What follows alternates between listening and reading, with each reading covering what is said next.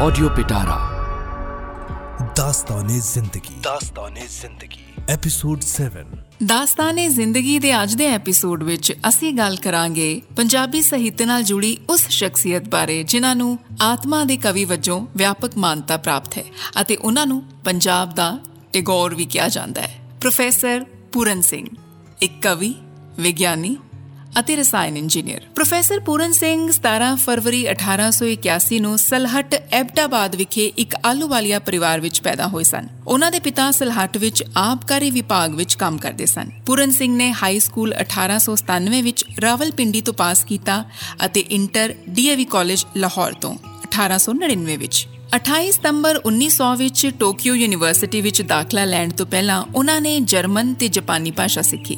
ਭਾਰਤ ਵਿੱਚ ਅੰਗਰੇਜ਼ੀ ਹਕੂਮਤ ਖਿਲਾਫ ਭਾਸ਼ਣ ਦੇਣਾ ਉਹਨਾਂ ਦਾ ਸ਼ੁਗਲ ਸੀ। ਕੁਝ ਦੇਰ ਲਈ ਉਹਨਾਂ ਨੇ ਅੰਗਰੇਜ਼ੀ ਪੱਤਰਿਕਾ ਦੀ ਥੰਡਰਿੰਗ ਡੌਨ ਵੀ ਪ੍ਰਕਾਸ਼ਿਤ ਕੀਤੀ, ਜੋ ਮੁੱਖ ਤੌਰ ਤੇ ਅੰਗਰੇਜ਼ੀ ਦਬਦਬੇ ਵਾਲੇ ਰਾਜ ਦੇ ਖਿਲਾਫ ਆਵਾਜ਼ ਉਠਾਉਂਦੀ ਸੀ। ਜਾਪਾਨ ਵਿੱਚ ਉਹਨਾਂ ਦੀ ਮੁਲਾਕਾਤ ਸਵਾਮੀ ਰਾਮ ਤੀਰਥ ਨਾਲ ਹੋਈ, ਜਿਨ੍ਹਾਂ ਦੇ ਪ੍ਰਭਾਵ ਹੇਠਾਂ ਉਹਨਾਂ ਨੇ ਕੇਸ ਕਟਵਾ ਲਏ ਤੇ ਸੰਨਿਆਸ ਧਾਰਨ ਕਰ ਲਿਆ।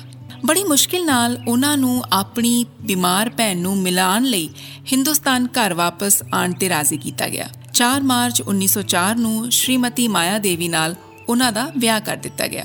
ਪ੍ਰੋਫੈਸਰ ਪੂਰਨ ਸਿੰਘ ਦੀਆਂ ਕਾਵ ਰਚਨਾਵਾਂ ਬਾਰੇ ਜੇਕਰ ਗੱਲ ਕਰੀਏ ਤਾਂ ਉਹਨਾਂ ਵਿੱਚ ਸਭ ਤੋਂ ਪਹਿਲਾਂ ਮੇਰੇ ਸਾਈਂ ਜੋ ਕਿ 1922 ਵਿੱਚ ਛਪੀ, ਉਹਦਾ ਜ਼ਿਕਰ ਆਉਂਦਾ ਹੈ ਤੇ ਫਿਰ ਖੁੱਲੇ ਮੈਦਾਨ, ਇਹ ਵੀ 1922 ਵਿੱਚ ਹੀ ਛਪੀ। ਖੁੱਲੇ ਮੈਦਾਨ ਅਤੇ ਖੁੱਲੇ ਅਸਮਾਨੀ ਰੰਗ ਪੁਸਤਕ ਵਿੱਚ ਪੰਜਾਬ ਅਤੇ ਪੰਜਾਬੀਅਤ ਦੀ ਭਾਵਨਾ ਦਾ ਖੁੱਲਾ ਅਤੇ ਵਿਸਤ੍ਰਿਤ ਪ੍ਰਗਟਾ ਹੈ। ਪ੍ਰੋਫੈਸਰ ਪੂਰਨ ਸਿੰਘ ਨੇ ਪੰਜਾਬੀ ਸਾਹਿਤ ਨੂੰ ਬਹੁਤ ਕੁਝ ਨਵਾਂ ਅਤੇ ਵਿਲੱਖਣ ਪ੍ਰਦਾਨ ਕੀਤਾ। ਪੂਰਨ ਸਿੰਘ ਦੇ ਅੰਦਾਜ਼ੇ ਬਿਆਨ ਦੀ ਵਿਲੱਖਣਤਾ ਉਹਨਾਂ ਦੇ ਹਰ ਨਿਬੰਧ ਅਤੇ ਕਵਿਤਾ ਦੇ ਹਰੇਕ ਸ਼ਬਦ, ਵਾਕ ਅਤੇ ਪਹਿਰੇ ਵਿੱਚੋਂ ਝਲਕਾਰੇ ਮਾਰਦੀ ਹੈ। ਪ੍ਰੋਫੈਸਰ ਪੂਰਨ ਸਿੰਘ ਰਹੱਸਵਾਦੀ ਅਤੇ ਰੋਮਾਂਸਵਾਦੀ ਕਵੀ ਹਨ। ਉਹਨਾਂ ਅਨੁਸਾਰ ਕਵਿਤਾ ਲਿਖਣ ਜਾਂ ਗਾਉਣ ਵਾਲੀ ਚੀਜ਼ ਨਹੀਂ, ਆਵੇਸ਼ ਹੈ। ਉਹ ਖੁੱਲ ਦੇ ਕਵੀ ਹਨ। ਅਤੇ ਉਹਨਾਂ ਨੇ ਛੰਦ ਨੂੰ ਨਵਾਬੀ ਜੁੱਤੀ ਦੀ ਕੈਦ ਕਿਹਾ ਅਤੇ ਛੰਦ ਰਹਿਤ ਖੁੱਲੀ ਕਵਿਤਾ ਲਿਖਣ ਦੀ ਪਿਰਤ ਪਾਈ। ਉਹਨਾਂ ਦੀ ਪੁਸਤਕ ਖੁੱਲੇ ਮੈਦਾਨ 'ਚ ਛਪੀ ਕਵਿਤਾ ਪੂਰਨਨਾਥ ਜੋਗੀ ਉਹਨਾਂ ਦੁਆਰਾ ਲਿਖੀ ਪਹਿਲੀ ਖੁੱਲੀ ਕਵਿਤਾ ਹੈ। ਪੰਜਾਬੀ ਹਿੰਦੀ ਤੋਂ ਇਲਾਵਾ ਉਹਨਾਂ ਨੇ ਆਪਣੀਆਂ ਕਾਫੀ ਰਚਨਾਵਾਂ ਅੰਗਰੇਜ਼ੀ ਵਿੱਚ ਕੀਤੀਆਂ। ਪੰਜਾਬੀ ਵਿੱਚ ਉਹਨਾਂ ਦੇ ਦੋ ਕਾਵ ਸੰਗ੍ਰਹਿ ਖੁੱਲੇ ਮੈਦਾਨ ਅਤੇ ਖੁੱਲੇ ਕੁੰਡ ਮਿਲਦੇ ਹਨ। ਇਸ ਤੋਂ ਇਲਾਵਾ ਉਹਨਾਂ ਦੀਆਂ ਕਵਿਤਾਵਾਂ ਦਾ ਸੰਪਾਦਨ ਡਾਕਟਰ ਮਹਿੰਦਰ ਸਿੰਘ ਰੰਧਾਵਾ ਵੱਲੋਂ ਪੂਰਨ ਸਿੰਘ ਜੀਵਨ ਅਤੇ ਕਵਿਤਾ ਨਾਂ ਹੇਠ ਵੀ ਕੀਤਾ ਗਿਆ ਹੈ।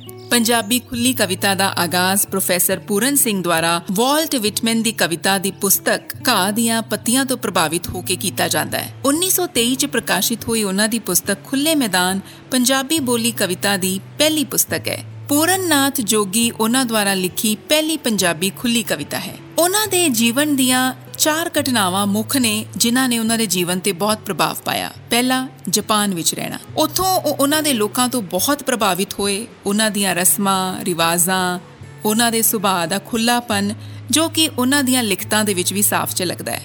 ਅਮਰੀਕੀ ਕਵੀ ਵਾਲਟ ਵਿਟਮਨ ਦਾ ਉਹਨਾਂ ਤੇ ਕਾਫੀ ਪ੍ਰਭਾਵ ਰਿਹਾ। ਸਵਾਮੀ ਰਾਮ ਤੀਰਥ ਦੇ ਸੰਪਰਕ ਵਿੱਚ ਆਉਣ ਤੋਂ ਬਾਅਦ ਉਹਨਾਂ ਦਾ ਝੁਕਾ ਅਧਿਆਤਮਵਾਦ ਵੱਲ ਹੋਇਆ ਤੇ ਭਾਈ ਵੀਰ ਸਿੰਘ ਨਾਲ ਮਿਲਾਪ ਤੋਂ ਬਾਅਦ ਉਹਨਾਂ ਦੇ ਮਨ ਤੇ ਡੂੰਘਾ ਪ੍ਰਭਾਵ ਪਿਆ।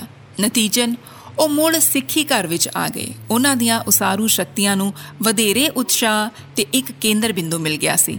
ਪ੍ਰੋਫੈਸਰ ਪੂਰਨ ਸਿੰਘ ਵਿਗਿਆਨ ਅਤੇ ਸਾਹਿਤ ਵਿੱਚ ਸਹਿਜ ਨਾਲ ਹੀ ਇੱਕ ਮੇਲ ਪੈਦਾ ਕਰ ਲੈਂਦੇ ਸਨ। ਦੋਹਾਂ ਖੇਤਰਾਂ ਵਿੱਚ ਉਹਨਾਂ ਦੀਆਂ ਪ੍ਰਾਪਤੀਆਂ ਬੇਮਿਸਾਲ ਹਨ।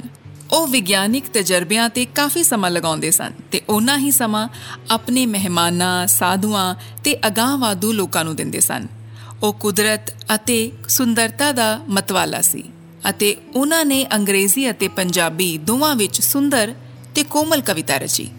1930 ਵਿੱਚ ਉਹਨਾਂ ਨੂੰ ਟੀਬੀ ਹੋ ਗਿਆ ਤੇ 31 ਮਾਰਚ 1931 ਨੂੰ ਇਸੇ ਬਿਮਾਰੀ ਕਰਕੇ ਦੇਹਰਾਦੂਨ ਵਿਖੇ ਉਹਨਾਂ ਦਾ ਸਵਰਗਵਾਸ ਹੋ ਗਿਆ। ਉਹਨਾਂ ਨੂੰ ਉਹਨਾਂ ਦੀ ਮੌਤ ਉਪਰੰਤ 1955 ਵਿੱਚ ਪੰਜਾਬੀ ਸਾਹਿਤ ਅਕਾਦਮੀ ਪੁਰਸਕਾਰ ਅਤੇ 1956 ਵਿੱਚ ਪਦਮ ਵਿਭੂਸ਼ਣ ਅਵਾਰਡ ਦਿੱਤਾ ਗਿਆ। ਦਾਸਤਾਨੇ ਜ਼ਿੰਦਗੀ ਦੇ ਅਗਲੇ ਐਪੀਸੋਡ ਵਿੱਚ ਗੱਲ ਕਰਾਂਗੇ ਪੰਜਾਬੀ ਸਾਹਿਤ ਨਾਲ ਜੁੜੀ ਇੱਕ ਹੋਰ ਸ਼ਖਸੀਅਤ ਬਾਰੇ। ਆਡੀਓ ਪਿਟਾਰਾ